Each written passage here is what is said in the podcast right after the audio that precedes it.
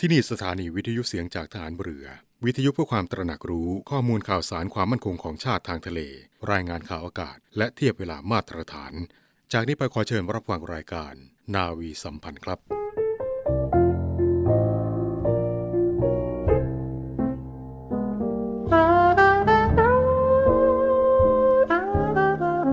การปิดทองหลังพระนั้น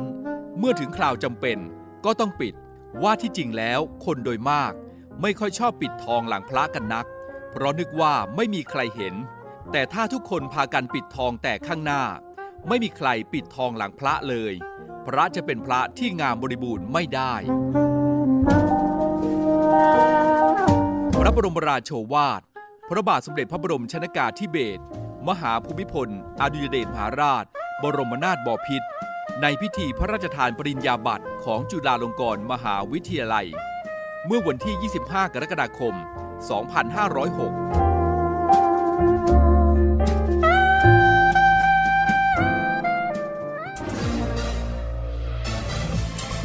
คุณกำลังฟังเสียงจากฐานเรือ ทุกความเคลื่อนไหวในทะเลฟ้าฝั่งรับฟังได้ที่นี่เสียงจากทหารเรือ กับช่วงเวลาของรายการนาวีสัมพันธ์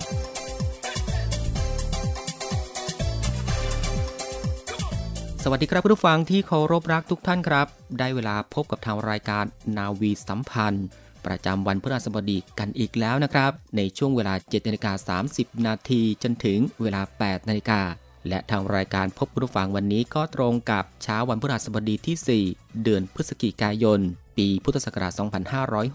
2564 ซึ่งสำหรับเช้านี้ก็ยังอยู่กับผมพันจ่าเอกอินตานามยางอินดำเนินรายการเช่นเคยครับ และคุณผู้ฟังก็สามารถติดตามรับฟังรายการนาวีสัมพันธ์ได้เป็นประจำทุกวัน ผ่านทางเครือข่ายสถานีวิทยุเสียงจากทหารเรือทั่วประเทศ และก็ยังสามารถเลือกติดตามรับฟัง ได้หลากหลายช่องทางอีกด้วย ไม่ว่าจะติดตามรับฟังทางวิทยุ หรือว่า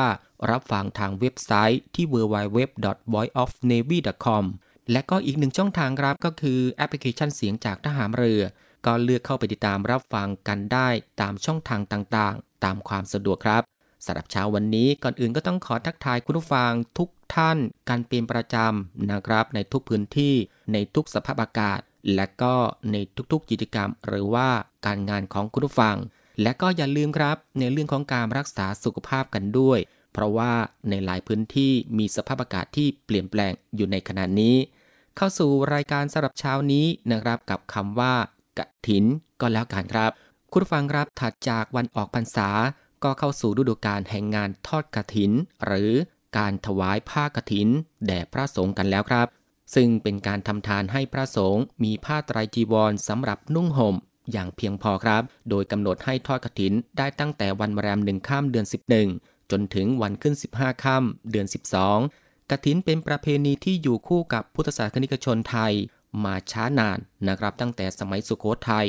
โดยการถวายผ้าพระกฐินของพระมหากษัตริย์ไทยนั้น จัดเป็นพระราชพิธีที่สำคัญมาตั้งแต่โบราณกฐินนะครับเป็นศัพท์ในพระวินัยปิฎกเถรวาท เป็นชื่อเรียกผ้าไตรจีวรที่พระพุทธเจ้า ทรงอนุญาตให้ภิกษุผู้อยู่จำพรรษาครบสามเดือนแล้ว สามารถรับมานุ่งห่มได้ โดยคำว่าการทอดกฐินหรือการกรานกฐินจัดเป็นสังฆกรรมประเภทหนึ่ง ตามพระวินัยบัญญัติเถรวาท ที่มีกำหนดเวลา นะครับก็คือ พระสงฆ์สามารถกระทำสังฆกรรมนี้ ได้มีกำหนดระยะเวลาถวาย จะถวายตลอดไปเหมือนผ้าชนิดอื่นมิได้ครับ ระยะเวลานั้นมีเพียงหนึ่งเดือนนะครับก็คือตั้งแต่วันแรมหนึ่งค่ำเดือน 11 ไปจนถึงวันขึ้น 15ค่ำเดือน 12 เท่านั้น โดยมีวัตถุประสงค์ที่สำคัญนะครับก็คือสร้างความสามัคคีในหมู่คณะสงฆ์และอนุเคราะห์ภิกษุผู้ทรงคุณที่มีจีวรชำรุด ดังนั้นกถินจึงจัดเป็นเรื่องเกี่ยวกับสังฆกรรมของพระสงฆ์โดยจำเพาะ ประเพณีการทอดกถินของพุทธศาสนิกชนไทยนะครับมีมาช้านาน โดยมีทั้งพิธีหลวงและพิธีราช โดยการถวายผ้าพระกฐินของพระมหากษัตริย์จัดเป็นพระราชพิธีที่สำคัญประจำปี ซึ่งในปัจจุบันถวายผ้ากฐินในแง่การสนับสนุนผ้าไตรจีวร เพื่อใช้ในสังฆกรรมสำคัญของพระสงฆ์ ได้ถูกลดความสำคัญลงไปนะครับ แต่กลับให้ความสำคัญกับบริวารของกฐินทานแทน อย่างเช่น เงินหรือว่าวัตถุสิ่งของ เพื่อนำสิ่งเหล่านี้มาพัฒนาถาวรวัตถุ และทำนุบำรุงพระพุทธศาสนา ซึ่งจัดเป็นสังฆกรรมอย่างหนึ่ง เช่นเดียวกันครับ คุณผู้ฟังครับซึ่งชนิดของกะถินในประเทศไทย ก็มีทั้งจุลกะถินและมหากะถิน และสำหรับการทอดกะถินในประเทศไทยก็มีดังนี้ครับ กถินหลวงนะครับเป็นผ้าพระกถินพระราชทาน ที่พระบาทสมเด็จพระเจ้าอยู่หัว เสด็จพระราชดำเนินไปพระราชทานด้วยพระองค์เอง หรือโปรดเกล้าให้พระบรมวงศานุวงศ์ชั้นผู้ใหญ่เสด็จไปพระราชทานแทน ซึ่งกถินหลวงนี้จัดเครื่องพระราชทานด้วยพระราชทรัพย์ส่วนพระองค์ และบางครั้งมีการจัดพิธีแห่เครื่องกถินพระราชทานอย่างใหญ่ โดยกระบวนพยุหญาตราชลมาศหรือกระบวนพยุหญาตราสทลมาศ แล้วแต่พระราชประสงค์ ในปัจจุบันโครงการเสด็จพระราชดำเนินทรงถวายผ้าพระกฐิน อย่างพิธีใหญ่นั้น คงเหลือเพียงโดยกระบวนพยุหญาตราชลมาศเท่านั้นครับ และกฐินหลวงในปัจจุบันมีเพียง 16 วัดเท่านั้นนะครับได้แก่ ในกรุงเทพมหานคร 12 วัด และต่างจังหวัดอีก 4 วัดด้วยกัน และก็มาที่กฐินต้น เป็นผ้าพระกฐินพระราชทานที่พระบาทสมเด็จพระเจ้าอยู่หัว เสด็จพระราชดำเนินไปพระราชทานยังวัดราชเป็นการส่วนพระองค์ และมาที่กฐินพระราชทานครับกฐินพระราชทาน เป็นผ้าพระกฐินพระราชทานที่พระบาทสมเด็จพระเจ้าอยู่หัว ทรงพระกรุณาโปรดเกล้าโปรดกระหม่อม พระราชทานผ้าพระกฐิน และเครื่องกฐินแก่พระบรมวงศานุวงศ์ข้าราชบริพารส่วนราชการ หน่วยงาน สมาคม หรือเอกชน ให้ไปทอดยังพระอารามหลวงต่างๆ ทั่วราชอาณาจักร ซึ่งในปัจจุบันกรมการศาสนา รับผิดชอบจัดผ้าพระกฐิน และเครื่องกฐินถวายครับกฐินราช คือกฐินที่ราษฎรหรือประชาชนทั่วไป ที่มีจิตศรัทธาจัดถวายผ้ากฐิน และเครื่องกฐินไปถวายยังวัดราชต่างๆนะครับ โดยอาจแบ่งออกเป็นจุลกฐิน และมหากฐิน หรือว่ากฐินสามัคคีในปัจจุบันกฐินราชหรือเรียกกันทั่วไปว่า กฐินสามัคคี ผู้เป็นประธานหรือเจ้าภาพในการทอดกระถิน จะให้ความสำคัญกับการรวบรวมนะครับหรือเรียกอีกอย่างหนึ่งว่าเรียรายเงินและสิ่งของ เพื่อเข้าประกอบเป็นบริวารกระถินมากกว่านะครับ เพราะว่าวัดสามารถนำสิ่งของเหล่านี้ ไปใช้ประโยชน์ทำนุบำรุง พระพุทธศาสนาได้ และเนื่องจากการถวายผ้ากรถินเป็นการทาน จึงทำให้ประเพณีการทอดกรถิน เป็นงานสำคัญประจำปีของวัดต่าง โดยทั่วไปในประเทศไทยนะครับ ซึ่งในส่วนของกฐินพระราชทานกองทัพเรือนั้น กองทัพเรือถือเป็นนโยบายที่จะขอรับพระราชทานผ้าพระกฐิน ไปถวายณพระอารามหลวงที่อยู่ใกล้กองทัพเรือทุกปี และได้ดำเนินการมาตั้งแต่ปีพุทธศักราช 2500เป็นต้นมาครับ ซึ่งในปี 2564 พระบาทสมเด็จพระเจ้าอยู่หัว ทรงพระกรุณาโปรดเกล้าโปรดกระหม่อม พระราชทานผ้าพระกฐินให้กับกองทัพเรือ พื่อน้อมนำไปถวายพระสงฆ์จำนำพรรษาการท่วนไตรมาสนะครับในวันพฤหัสบดีที่ 11 พฤศจิกายน 2564 เวลา 14 นาฬิกาณวัชิโนรสารามวรวิหาร แขวงบ้านช่างหล่อ เขตบางกอกน้อย กรุงเทพมหานครนะครับก็ขอเชิญชวนท่านผู้มีจิตศรัทธา ร่วมทำบุญบริจาคทุนทรัพย์ โดยเสด็จพระราชกุศล ในพิธีถวายผ้าพระกฐินพระราชทานกองทัพเรือ ซึ่งสามารถร่วมทำบุญได้ครับ โดยโอนเงินเข้าบัญชีธนาคารทหารไทยธนาชาติจำกัดมหาชน สาขากองบัญชาการกองทัพเรือ บัญชีออมทรัพย์เลขที่ 115ขีด2ขีด06613ขีด8นะครับ ชื่อบัญชี พระกฐินพระราชทานกองทัพเรือครับ และก็มาต่อที่กองทัพเรือร่วมกับจังหวัดชัยนาท ราชสกุลอาภากร และคุณหญิงกอแก้ว บุญญจินดานะครับ ขอเชิญร่วมเป็นเจ้าภาพทอดกฐินสามัคคีณวัดป่าคลองมะขามเท่าตำบลมะขามเท่าอำเภอวัดสิงห์จังหวัดชัยนาทนะครับ ในวันศุกร์ที่ 5 และวันเสาร์ที่ 6 พฤศจิกายน 2564 ก็ขอเชิญร่วมบริจาคร่วมทำบุญได้นะครับ ที่กรมการเงินทหารเรือ พระราชวังเดิม กรุงเทพมหานครนะครับ ที่หมายเลขโทรศัพท์ 024754882 และ 024755683 และหมายเลขโทรศัพท์024755557 นะครับ แล้วก็สามารถโอนเงินผ่านบัญชีธนาคารทหารไทยธนาชาติจำกัดมหาชน สาขากองบัญชาการกองทัพเรือ ชื่อบัญชีกถินสามัคคีกองทัพเรือ วัดปากคลองมะขามเท่า นะครับ เลขที่บัญชี 115ขีด2ขีด13449ขีด8นะครับ และก็มาต่ออีกหนึ่งงานครับก็ขอเรียนเชิญ ท่านผู้มีจิตศรัทธา ร่วมเป็นเจ้าภาพทอดกฐินสามัคคี ผู้บัญชาการฐานเรือ ในวันเสาร์ที่ 13 พฤศจิกายน 2564 เวลา 10นาฬิกา9นาทีณวัดปางเดืออำเภอบางปะหัน จังหวัดพระนครศรีอยุธยานะครับเพื่อสมทบทุนในการสร้างหอธรรม เพื่อใช้เป็นสถานปฏิบัติธรรม และประดิษฐานคัมภีร์พระไตรปิฎกเก็บรวบรวมเอกสารตำราพิธีทางศาสนา และแหล่งเรียนรู้สำหรับผู้ปฏิบัติธรรม และประชาชนทั่วไป และเพื่อเป็นการทำนุบำรุงพระพุทธศาสนา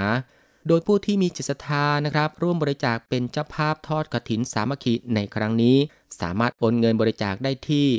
บัญชีธนาคารทหารไทยธนชาติจำกัดมหาชน สาขากองบัญชาการกองทัพเรือนะครับ บัญชีออมทรัพย์เลขที่ 115 นะครับ ชื่อบัญชีกระถินวัดบางเดือ พุทธศักราช 2564 ทางรายการก็ขอเชิญชวนคุณผู้ฟัง แล้วก็ผู้มีจิตศรัทธาทุกท่านนะครับ ร่วมทำบุญกับกองทัพเรือ ไม่ว่าจะเป็นบริจาคทุนทรัพย์ โดยเสด็จพระราชกุศล ในพิธีถวายผ้ากฐินพระราชทานกองทัพเรือ ณ วัดชิโนรสารามวรวิหาร ในวันพฤหัสบดีที่ 11 พฤศจิกายน 2564หรือว่าร่วมเป็นเจ้าภาพทอดกฐินสามัคคี ณวัดปากคลองมะขามเท่า ในวันศุกร์ที่ 5 และวันเสาร์ที่ 6 พฤศจิกายน 2564 และก็ร่วมเป็นเจ้าภาพทอดกฐินสามัคคี ผู้บัญชาการฐานเรือ ณวัดบางเดือ ในวันเสาร์ที่ 13 พฤศจิกายน 2564 ตามรายละเอียดการโอนเงินร่วมทำบุญนะครับที่ทางรายการแจ้งไปเมื่อข้างต้นครับ เอาเป็นว่าในช่วงนี้เรามาพักรับฟังสิ่งที่น่าสนใจจากทางรายการสักครู่เดียวครับ กองทัพเรือ ขอเชิญผู้มีจิตศรัทธาร่วมบริจาคทุนทรัพย์ โดยเสด็จพระราชกุศล ในพิธีถวายผ้าพระกฐินพระราชทานกองทัพเรือ ในวันพฤหัสบดีที่ 11 พฤศจิกายน 2564 ณวัชิโนรสารามวรวิหาร ถนนอิสรภาพ แขวงบ้านช่างหลอเขตบางกอกน้อย กรุงเทพมหานคร ร่วมบริจาคทุนทรัพย์ได้ที่ กรมการเงินทหารเรือ พระราชวังเดิม เขตบางกอกใหญ่ กรุงเทพมหานคร หรือโอนเงินผ่านบัญชีธนาคารทหารไทยธนชาติจำกัดมหาชน สาขากองบัญชาการกองทัพเรือ บัญชีออมทรัพย์ เลขที่ 115ขีด2ขีด06613ขีด8ชื่อบัญชี พระกฐินพระราชทานกองทัพเรือ ตั้งแต่บัดนี้จนถึงวันพุธที่ 10 พฤศจิกายน 2564 สอบถามรายละเอียดได้ที่หมายเลขโทรศัพท์ 02475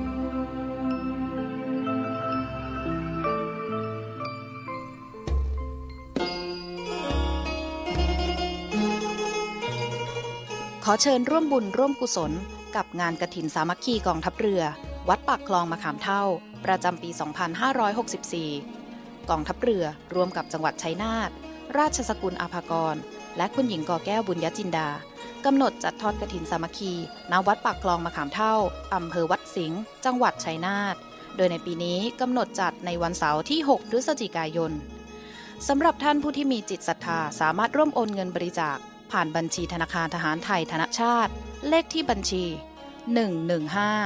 213 4498 ชื่อบัญชีกฐินสามัคคีกองทัพเรือ วัดปากคลองมะขามเท่า หรือสอบถามรายละเอียดที่กรมการเงินทหารเรือ โทร 02475 5683 และ 02475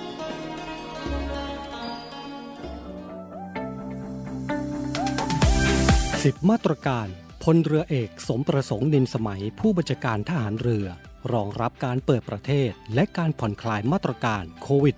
-19 ของศูนย์บริหารสถานการณ์แพร่ระบาดของโรคติดเชื้อไวรัสโคโรนา 2019 1. กำหนดให้ทุกหน่วยเคร่งครัดมาตรการ D H M T T 2. การเดินทางไปต่างประเทศดำเนินการเท่าที่จำเป็น ยึดถือมาตรการของรัฐในแต่ละห่วงเวลาและมาตรการประหยัด 3. การประชุมยังคงใช้ระบบ VTC เป็นหลักหากมีการรวมกลุ่มให้ตรวจ ATK ทุกครั้ง 4. ปรับการเรียนการสอนเป็นที่โรงเรียน แต่ให้สามารถปรับเป็นออนไลน์ หากเกิดสถานการณ์ระบาดรุนแรง ให้อยู่ดุลยพินิษของหัวหน้าหน่วยขึ้นตรงกองทัพเรือ 5. หน่วยต่างๆ ปรับพื้นที่ให้มี CI รองรับผู้ติดเชื้อในหน่วย กับที่หน่วยดูแลรักษาจนหายดี โดยประสานกับกรมแพทย์ทหารเรือ 6. หน่วยเรือ หน่วยบกที่มีกำลังพลหนาแน่น ให้สุ่มตรวจ ATK โดยเฉพาะผู้ที่มีอาการเบื้องต้นของโควิด -19 หรือมีความเสี่ยงที่ติดเชื้อโควิด -19 7. การ Work from Home ยังคงดำเนินการให้อยู่ดุลยพินิษของหัวหน้าหน่วยขึ้นตรงกองทัพเรือ 8. กิจการสวัสดิการ อาคารรับรอง บ้านพัก และสันทนาการอื่น ๆ ให้กำหนดมาตรการใช้บริการอย่างเคร่งครัด 9. เชิญชวนกำลังพลและครอบครัว ใช้บริการกิจการสวัสดิการกองทัพเรือ และสนับสนุนสถานบริการเอกชน เพื่อช่วยฟื้นฟูเศรษฐกิจของประเทศ 10. ให้ทุกหน่วยดำรงความพร้อมช่วยเหลือประชาชนในทุกโอกาสทั้งใน นอกเวลางาน กับให้ กรมแพทย์ทหารเรือเตรียมความพร้อมหากมีการระบาดรุนแรง ทั้งนี้มาตรการต่างๆ ที่กำหนดข้างต้นให้แต่ละหน่วยพิจารณา การปฏิบัติให้สอดคล้อง และเป็นไปตามประกาศมาตรการของจังหวัดในพื้นที่ รวมใจพัก รักชาติ ราชศรัทธา กลับเข้าสู่รายการนาวีสัมพันธ์สำหรับเช้านี้กันอีกครั้งครับ หลังจากที่ได้ติดตามรับฟัง สิ่งที่น่าสนใจจากทางรายการของเราผ่านไป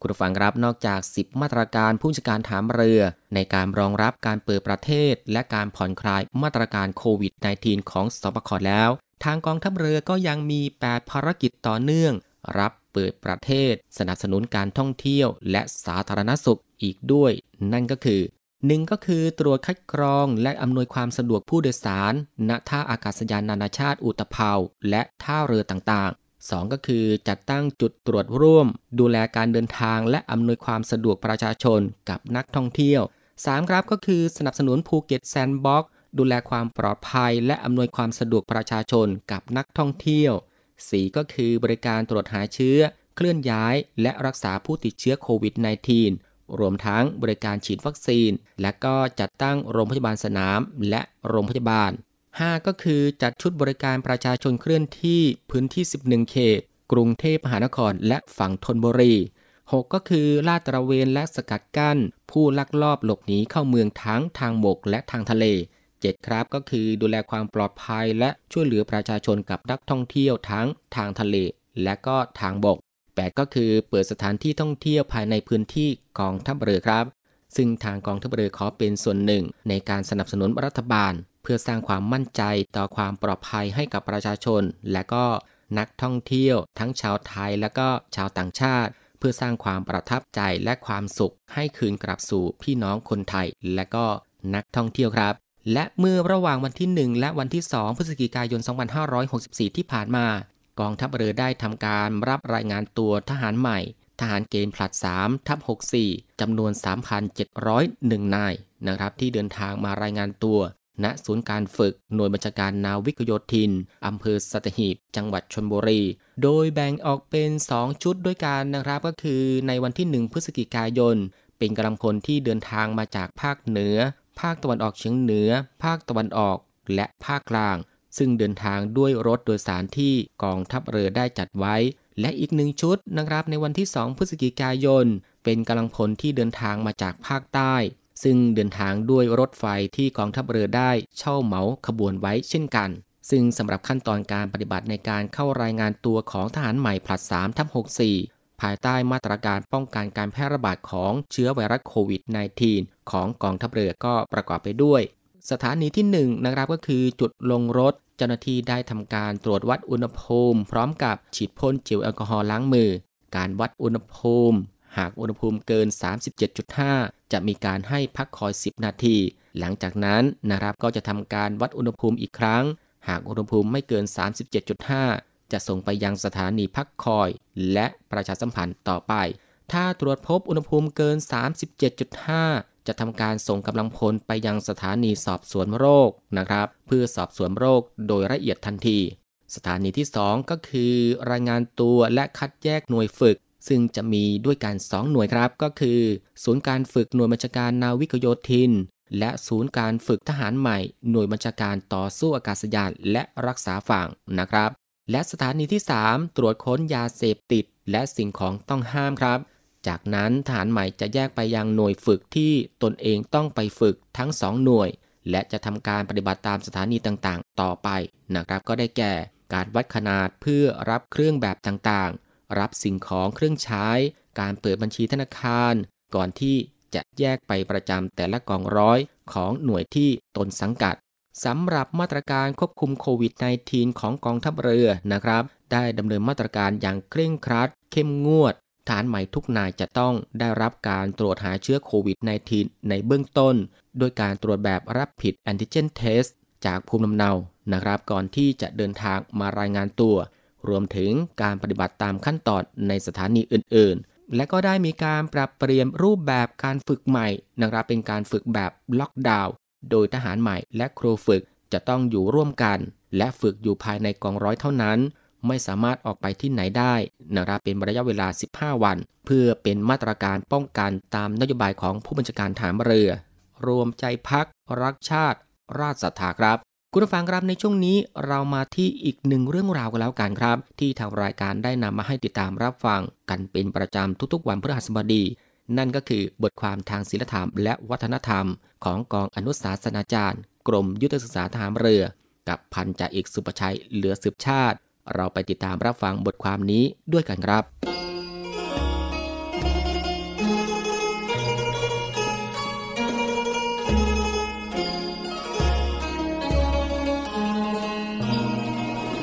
ครับทุกฟังครับ ในเขมาเขมะสรณะทีปิกะคาถา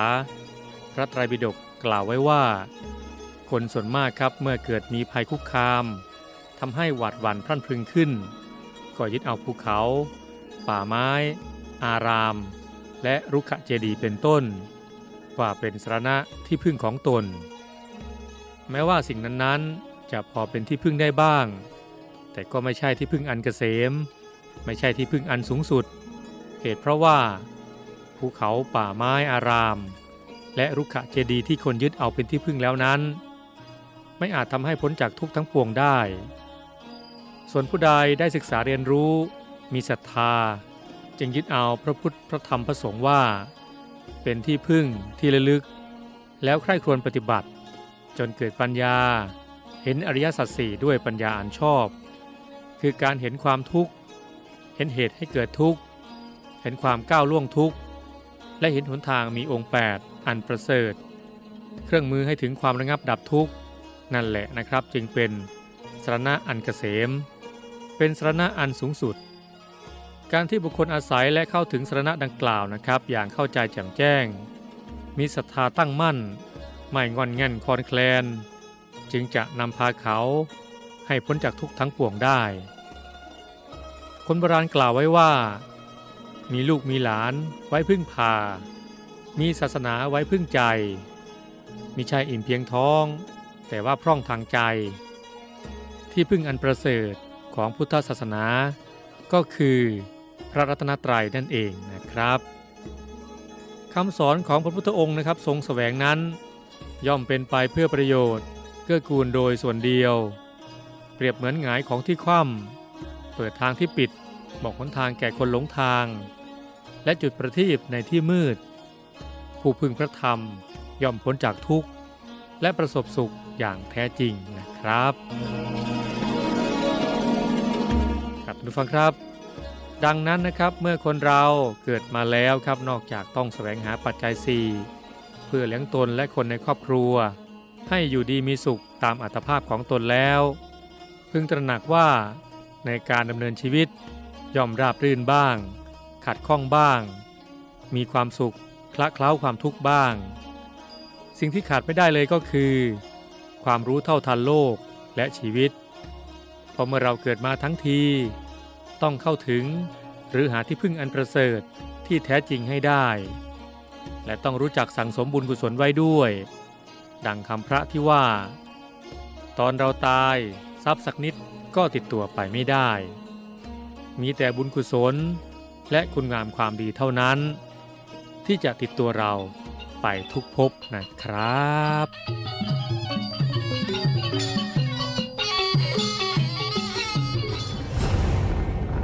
รวมใจพักรักชาติ ราชศรัทธาหยาดฝนโหมกระหนำสั่งความลำบากให้พี่น้องเรากองทัพเรือโดยศูนย์บรรเทาสาธารณภัยฐานทัพเรือกรุงเทพได้สั่งการให้หน่วยเกี่ยวข้อง เตรียมกำลังพลและยุทโธปกรณ์เพื่อรองรับสถานการณ์ฝนตกหนักต่อเนื่อง อันอาจจะก่อให้เกิดอุทกภัยในพื้นที่กรุงเทพมหานคร และปริมณฑล พร้อมทั้งให้ติดตามการพยากรณ์อากาศจากกรมอุตุนิยมวิทยา และกรมอุทกศาสตร์กองทัพเรืออย่างใกล้ชิด และประสานงานกับส่วนราชการที่เกี่ยวข้องประชุมต่างๆ เพื่อเตรียมการให้ความช่วยเหลือพี่น้องประชาชนในพื้นที่ ซึ่งได้รับความเดือดร้อนต่อไป ขอรับความช่วยเหลือ จากศูนย์บรรเทาสาธารณภัยกองทัพเรือทุกพื้นที่ได้ที่ สายด่วนกองทัพเรือ 1696 สายด่วนกองทัพเรือ 1696 ตลอด 24 ชั่วโมง กองทัพเรือ พื่อประชาชน ทั้งกายและใจ กองทัพเรือไทย เพื่อประชาชน รวมพลังทั้งกายและใจ กองทัพเรือไทย เพื่อประชาชน คุณผู้ฟังกำลังให้เกียรติตามรับฟังรายการนาวีสัมพันธ์กันอยู่นะครับ และในช่วงท้ายนี้เราไปที่ อีกหนึ่งเรื่องราวข่าวสารจากกองทัพเรือครับ ซึ่งทางกองเรือยุทธการนะครับ ได้กำหนดจัดทำบัตรผ่านบุคคลภายนอก ประจำปี 2565 สำหรับบุคคลภายนอกที่มีความประสงค์เข้าออกพื้นที่รักษาความปลอดภัยของกองเรือยุทธการนะครับ เช่น หมู่บ้านกองเรือยุทธการ พันธุปกรณ์กองเรือยุทธการ ตลาดกองเรือยุทธการ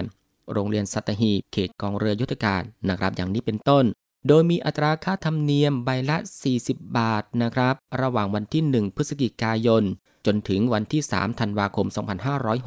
2564 ระหว่างเวลา 9 นาฬิกาถึง 16 นาฬิกา หยุดวันอาทิตย์นะครับณสโมสรประทวนกองเรือยุทธการอำเภอสัตหีบ จังหวัดชลบุรี สำหรับหลักฐานก็ประกอบด้วย รูปถ่ายหน้าตรงไม่สวมหมวกขนาด 1 นิ้วจำนวน 2 รูป ถ่ายไม่เกิน 6 เดือน สำเนาบัตรประจำตัวประชาชนจำนวน1ฉบับสำเนาทะเบียนบ้านที่อยู่ปัจจุบันจำนวน1ฉบับ และสำเนาทะเบียนยานพาหนะจำนวน1ฉบับ คุณผู้ฟังหรือว่าบุคคลภายนอกนะครับที่มีความประสงค์จะทำบัตรผ่านนะครับในการผ่านเข้าออก พื้นที่รักษาความปลอดภัยของกองเรือยุทธการนะครับก็สามารถ